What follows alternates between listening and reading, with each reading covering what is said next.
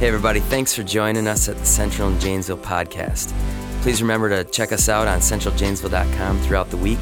We're excited for wherever God's got you at right now, and we hope this message brings you a little closer.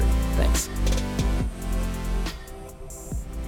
I want you to think back. If you're anybody who's maybe past high school age or so, uh, think back to uh, the group of people that you felt least comfortable with during your school age years. Who were they?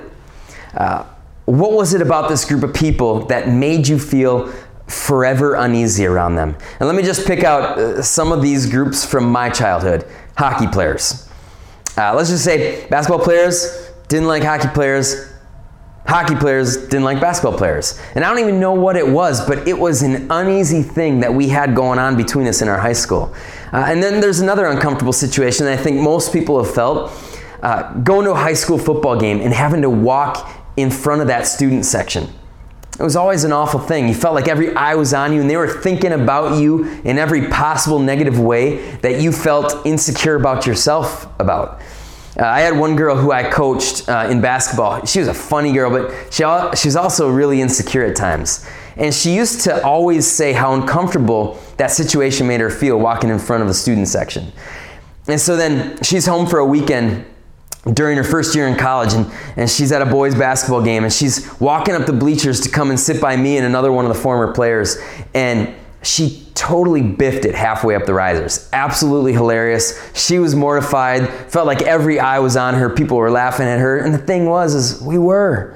Uh, it's easy to feel uncomfortable when we feel like everybody's looking at us uh, even more so when we think that they don't really like what they are seeing now, I want you to think back uh, to the people that you felt most comfortable with being around during your high school years or your middle school years. What was it that made that group of people that made you feel comfortable to be around them? It was that group that you could trip on the risers in front of them and you knew it was going to be okay, right? It was that group that you could say something really stupid without the fear that they'd forever think that you were really stupid.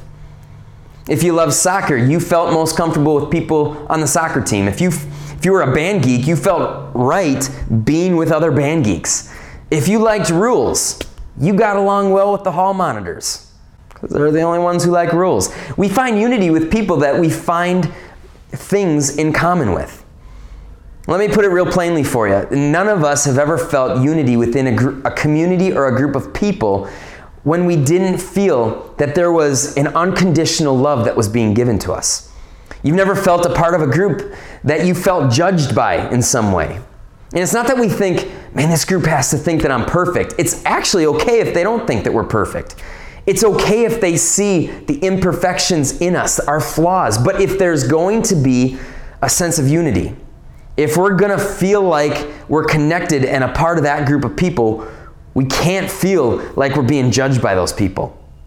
And that was a beauty that I found when Crystal and I fell in love back in high school. I knew she didn't think I was perfect. And heck, I knew she saw my flaws more than anybody else did. But in spite of that, I knew that she believed in me more than anybody else did. I knew that she was going to be in my corner more than anybody else was, without looking down on me for all that stuff. In that grace, while still seeing the truth for who I was, it gave me unity with her that I didn't have anywhere else, except for maybe from my mom. But you know, when it doesn't count when it comes from your mom because you know your mom has to love you. Uh, there was something though in Jesus that made people not only want to be in his presence, they needed to be in his presence. What made him so desirable? What made people willing to walk for miles and miles in the dry summer heat with sandals that barely protected their feet just for the chance to see this man? What made them willing to go all day without food just for the chance to listen to him speak? It was because he gave to them this fusion of two things that everybody needs, but almost nobody knows how to put in a perfect balance. Those two things are grace and truth. what we're doing right now is we're continuing in this unlimited series today, uh, talking about the core values of Central Christian Church. And Today's core value is this we seek to practice non judgmental love at all times. If we're going to have unity in this wonderful community that exists here, there has to be a sacrificial, unconditional love that isn't just talked about, it has to be exhibited. It must be tangible. It must be felt. And that's the kind of love that Jesus was able to display through this perfect balance of grace and truth. Uh, Carey Nieuwhof is a pastor uh, who has, I think, some really great ideas on uh, when it comes to grace and truth. And he discusses, I think, in real plain language about what judgmentalism, how it's incompatible with Christian values. And I don't know if judgmentalism is really a word, but it's a word we're going to use today. Uh, when you or I live in a place of judgment over others, unity is the first thing that often breaks down. Uh, and I love what he says about our need for balance in the Christian communities uh, to abide by both grace and truth. He says this remove grace from the truth, and you don't actually have truth at all, but a cold, steely imitation. This is the shadow side of conservatism. The opposite is also true, of course. Remove truth from grace, and you don't have grace, but a spineless imitation. As you've already figured out, this is the shadow side of liberalism. Fusing grace and truth is an exceptionally difficult venture and is usually only successful when you spend significant amounts of time on your knees and when the source of your attempt is actually Christ Himself. All that comes from Carey Nieuwhof. Uh, grace and truth, they have to go together. But how can they? You know, our truth is found in Jesus. In Jesus, we see that life isn't actually just a free for all. Uh, one of the things that he tells people in the Gospels most often is go and sin no more. Uh, Jesus literally died because sin is a real thing, and it's a real thing that all of us commit. And it's also a real thing that He wants to help us weed out of our lives. But when the church is all about the, the truth of telling people what they're doing wrong and not pointing them to the one who gives grace in spite of all that sin, we become a pretty cold and heartless and careless group of religious elites. Uh, we feel like we're, we're able to present ourselves as righteous and perfect without almost without the need for Jesus. And then we feel like all these other people, they, they should live the same kind of right life that we do too. And, and if they're not doing that, that they've got it all wrong. Truth without Jesus becomes a Christianity that's void of Christ, and that is an awful, awful combination. Uh, but on the other hand, the presence of only grace without anyone pointing to truth, it's really no better. It might, it might feel good to be welcomed in with open arms and everybody just thinks the best of you with no accountability, but shedding light on the truth in our hearts and on the grace that's only found in Jesus, it's necessary for living lives that are actually going to be transformed by Jesus. There has to be grace and truth. Uh, grace only is grace when it's understood that we're guilty of things that actually require grace. Now, put it this way you, you might be wanting to learn how to be a better cook. And so you start sit, taking a, a, cooking class, and you don't know the first thing about cooking. You don't even know the difference between sugar and salt. To you, they look the same, so they, they, they're just the same. And so as you begin cooking your first attempt at a banana bread, instead of putting in sugar, you use all salt. And your teacher, a teacher take, takes a taste of it. Because you're a beginner, the teacher just kind of winces a little bit and tries to put on a good face. And there's plenty of grace there, right? You're just starting out. Grace is great, it's judgment free. But where we've gone wrong, though, is this idea that it's grace to keep letting people use the salt in place of the sugar that's in the recipe. That's not grace. That's simply being non confrontational. It's not kind to be non confrontational all the time because kindness wants the best for people, even if it means bringing up something that might be hard to say or hard to hear. Grace is coupled with truth. Grace says, hey, it's okay that you did what you did, but there's a better way that will be better in the end for you and for everybody around you. It is Jesus who couples grace and truth together.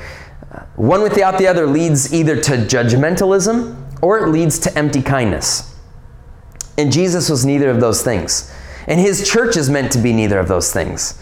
The church is meant to be full of grace and full of truth. And like Pastor Nieuwhof says, fusing the two together is an exceptionally difficult venture. But thanks be to God, like Paul would say, we have an example, and our example, like in everything else, it's found in Jesus. In John 1 17 and 18, it says, For the law was given through Moses, grace and truth came through Jesus Christ. No one has ever seen God but the one and only Son, who is himself God and is in closest relationship with the Father, has made him known. Now, that's a pretty short and simple passage that we read for today, okay? Uh, but it says so much. Jesus was all grace. He talked to a Samaritan woman at the well when no other Jewish person would talk to her. But Jesus was also all truth. While talking to this Samaritan woman at the well, he discussed her, her broken relationships, that she had been divorced five times and now she was living with a man who she wasn't even married to.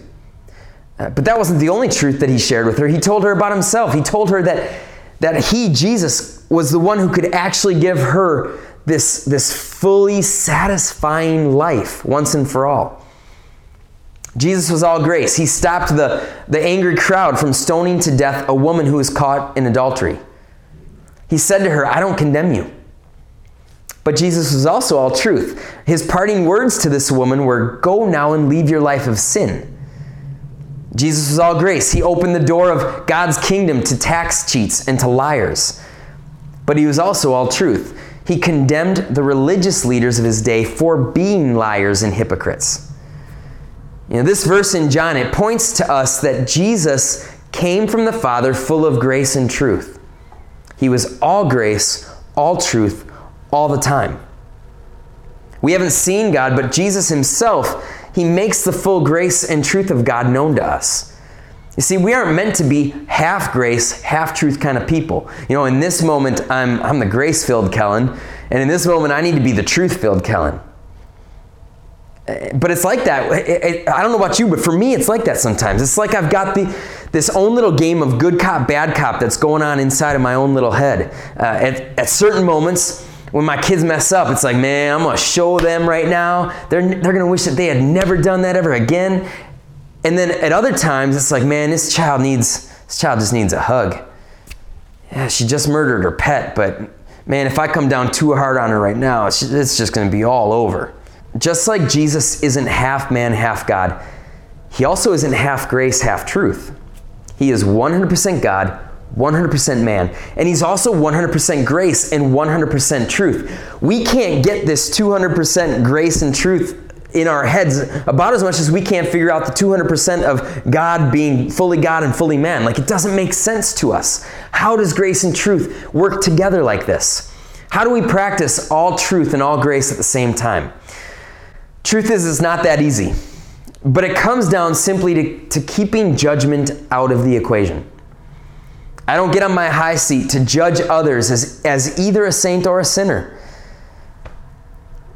What you are is what I am a person in need of Jesus, both His grace and His truth. And anything other than 100% of both of those things will simply not be the full Jesus. So let me take a few minutes to go over uh, uh, five Christian virtues that judgmentalism is incompatible with, that, that Pastor Nieuwhof actually talked about in an article that I, that I read.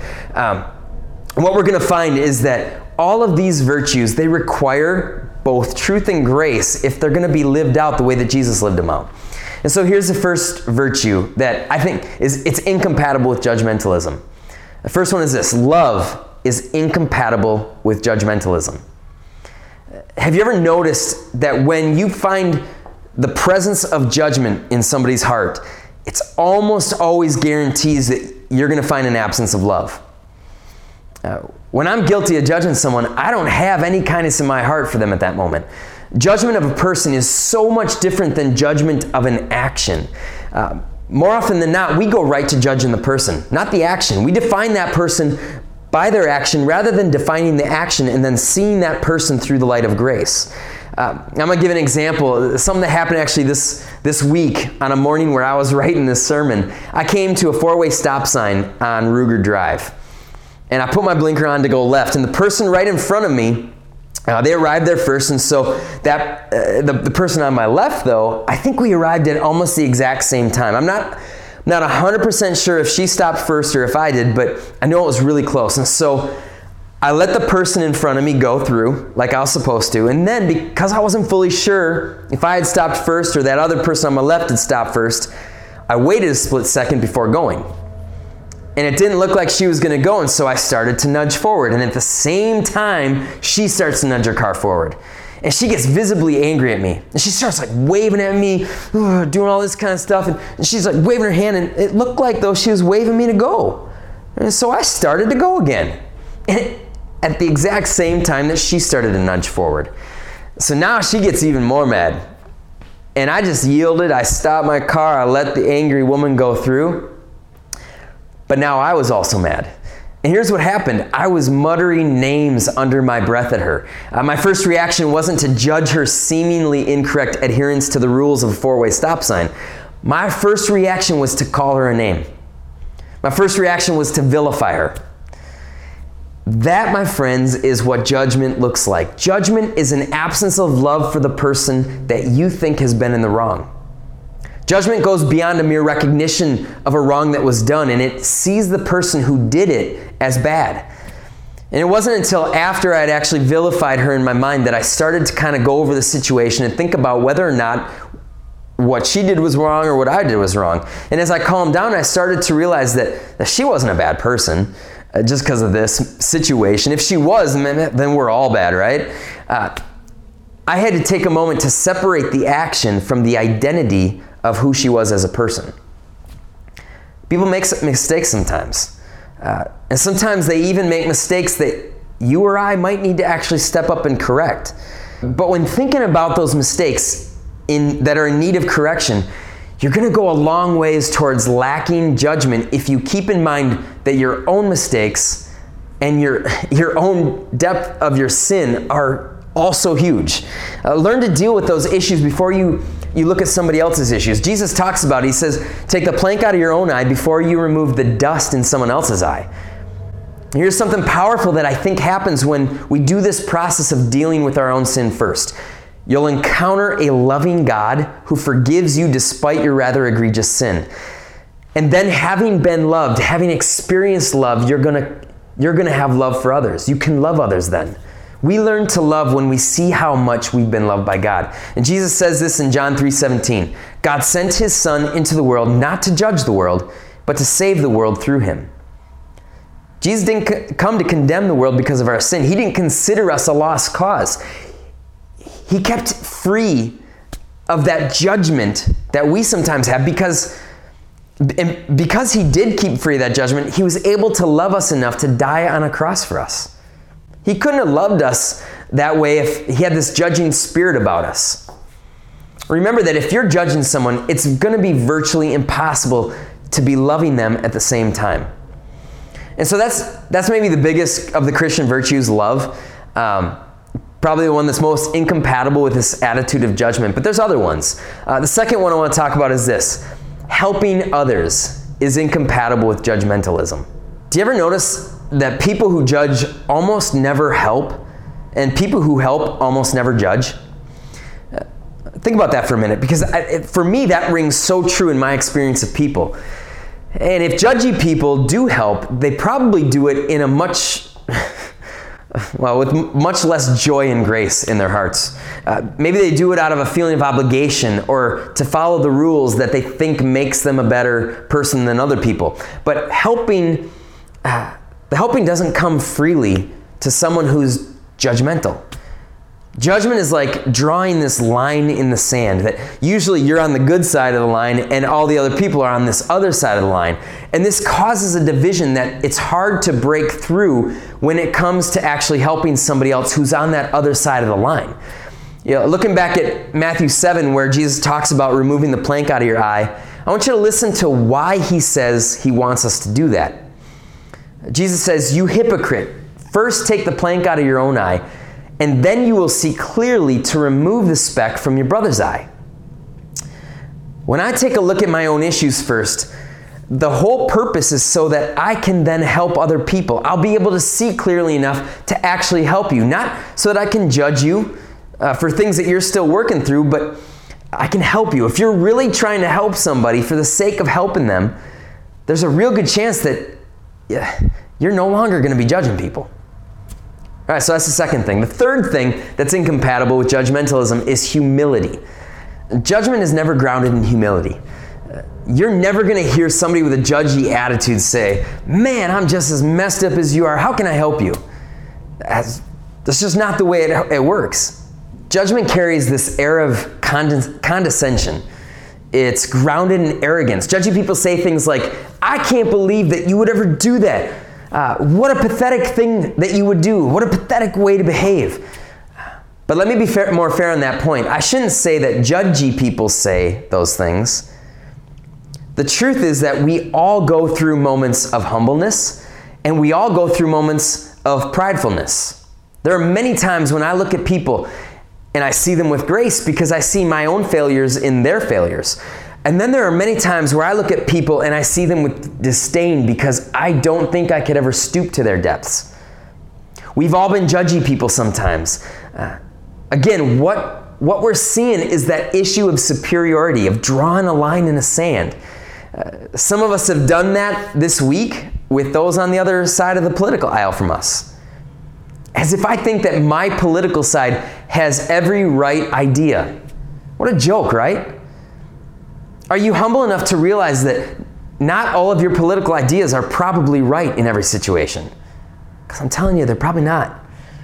It's important to realize that very few people get judged into life change. In fact, I'm pretty sure it doesn't ever happen because even if it, that change happens because you're judging somebody, it's usually not a heart, a heart change that's occurred. It's usually rule following that started to take over. And the rule followers, without grace as their driving force, become entrenched in judgmentalism themselves. And now you've started this vicious cycle of prideful people demanding others act a certain way, drawing lines in the sand that produce further division and less unity. Humility, though, helps you to find empathy with people. It says, I get where you're at. I get where you're coming from. I'm not much different than you. I mess up too. Maybe we can help each other. That kind of humility goes a long ways towards helping to love people into life change in a way that judgment can never achieve. People flock to that kind of person. Jesus is that kind of humble person. The fourth thing that I think judgmentalism is incompatible with is prayer. Uh, and this doesn't mean that judgmental people don't pray. Jesus actually talked about this one Pharisee who prayed, Lord, thank you that I'm not like all these other sinners over there. Uh, Judgmental people probably do pray, but they might not be able to truly pray for somebody else's good. Praying for the eternal benefit of someone else requires the distinct recognition that Jesus died for that person and wants to have a relationship with that person. Now, I've said this before, but it's worth saying again. I think right now, my biggest enemy in, in life is someone for whom now I actually have a deep God birthed love because I began to pray for him. I hated this guy so much until I started to realize through prayer just how much Jesus had a, a desire to grab a hold of this guy's heart. And once that understanding started to take place, it's amazing how all of that past judgment that I had went away and how God filled that space in my heart with a desire to see God do miracles in this guy's life. There's a connection between judgment and prayer. When you pray for someone, that, in and of itself, is a humbling of your own thoughts about that person. It's the act of putting God's hopes for that person above your own dissatisfaction with that person.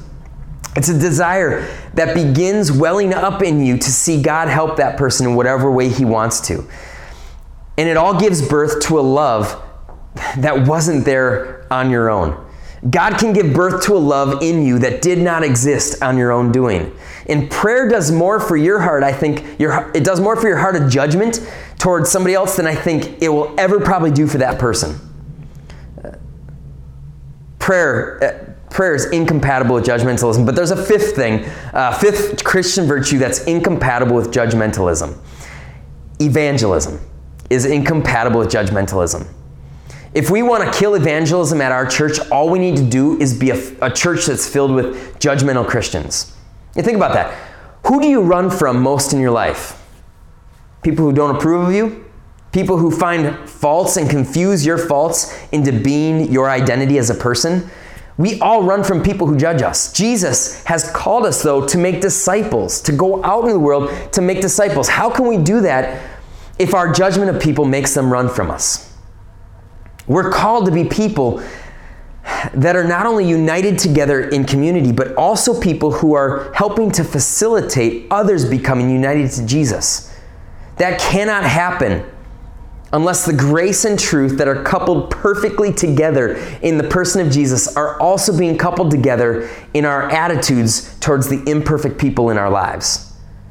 Jesus didn't come simply to give us an example of grace and truth, He came to save us in grace and truth. Only Jesus can save all of us hard hearted, hard headed people who are more than deserving of judgment. And He did save us. And He saved us in part so that we can begin to look more like Jesus to the people in our lives, so that we can love people without the judgment that Jesus doesn't judge us with. Uh, we need truth. We need grace. We need Jesus. How are you coupling truth and grace together to live in loving unity with the people in your life? Do you lean too heavy on truth and not enough on grace? Or do you lean too heavy on grace with not enough truth in your life? Jesus is the only place where we can learn the full measure of both grace and truth. Where do you need to let Jesus fill your heart with more of his heart today? Why don't you pray with me? Lord, I thank you so much that you aren't partly gracious to us and partly full of truth. You are full grace and full truth. That even in the, the truth of my incredible, egregious sin, you are still fully gracious towards me, that you give me your full grace, your forgiveness. God, it is so difficult for me to couple those two ideas together. Sometimes I'm just too soft because I don't want to to say a hard truth, but sometimes I'm just a jerk because I can't give grace to people in the way I should. God, give us Give us understanding and wisdom today how to couple grace and truth in our lives and in relationship with the people in our lives. Forgive us where we've messed up at times. And God, I pray that throughout this week we would understand your goodness a little bit more. We thank you for who you are. In Jesus' name, amen. Thanks again for joining us on the Central and Janesville podcast. Remember to check us out at centraljanesville.com. Have a great week.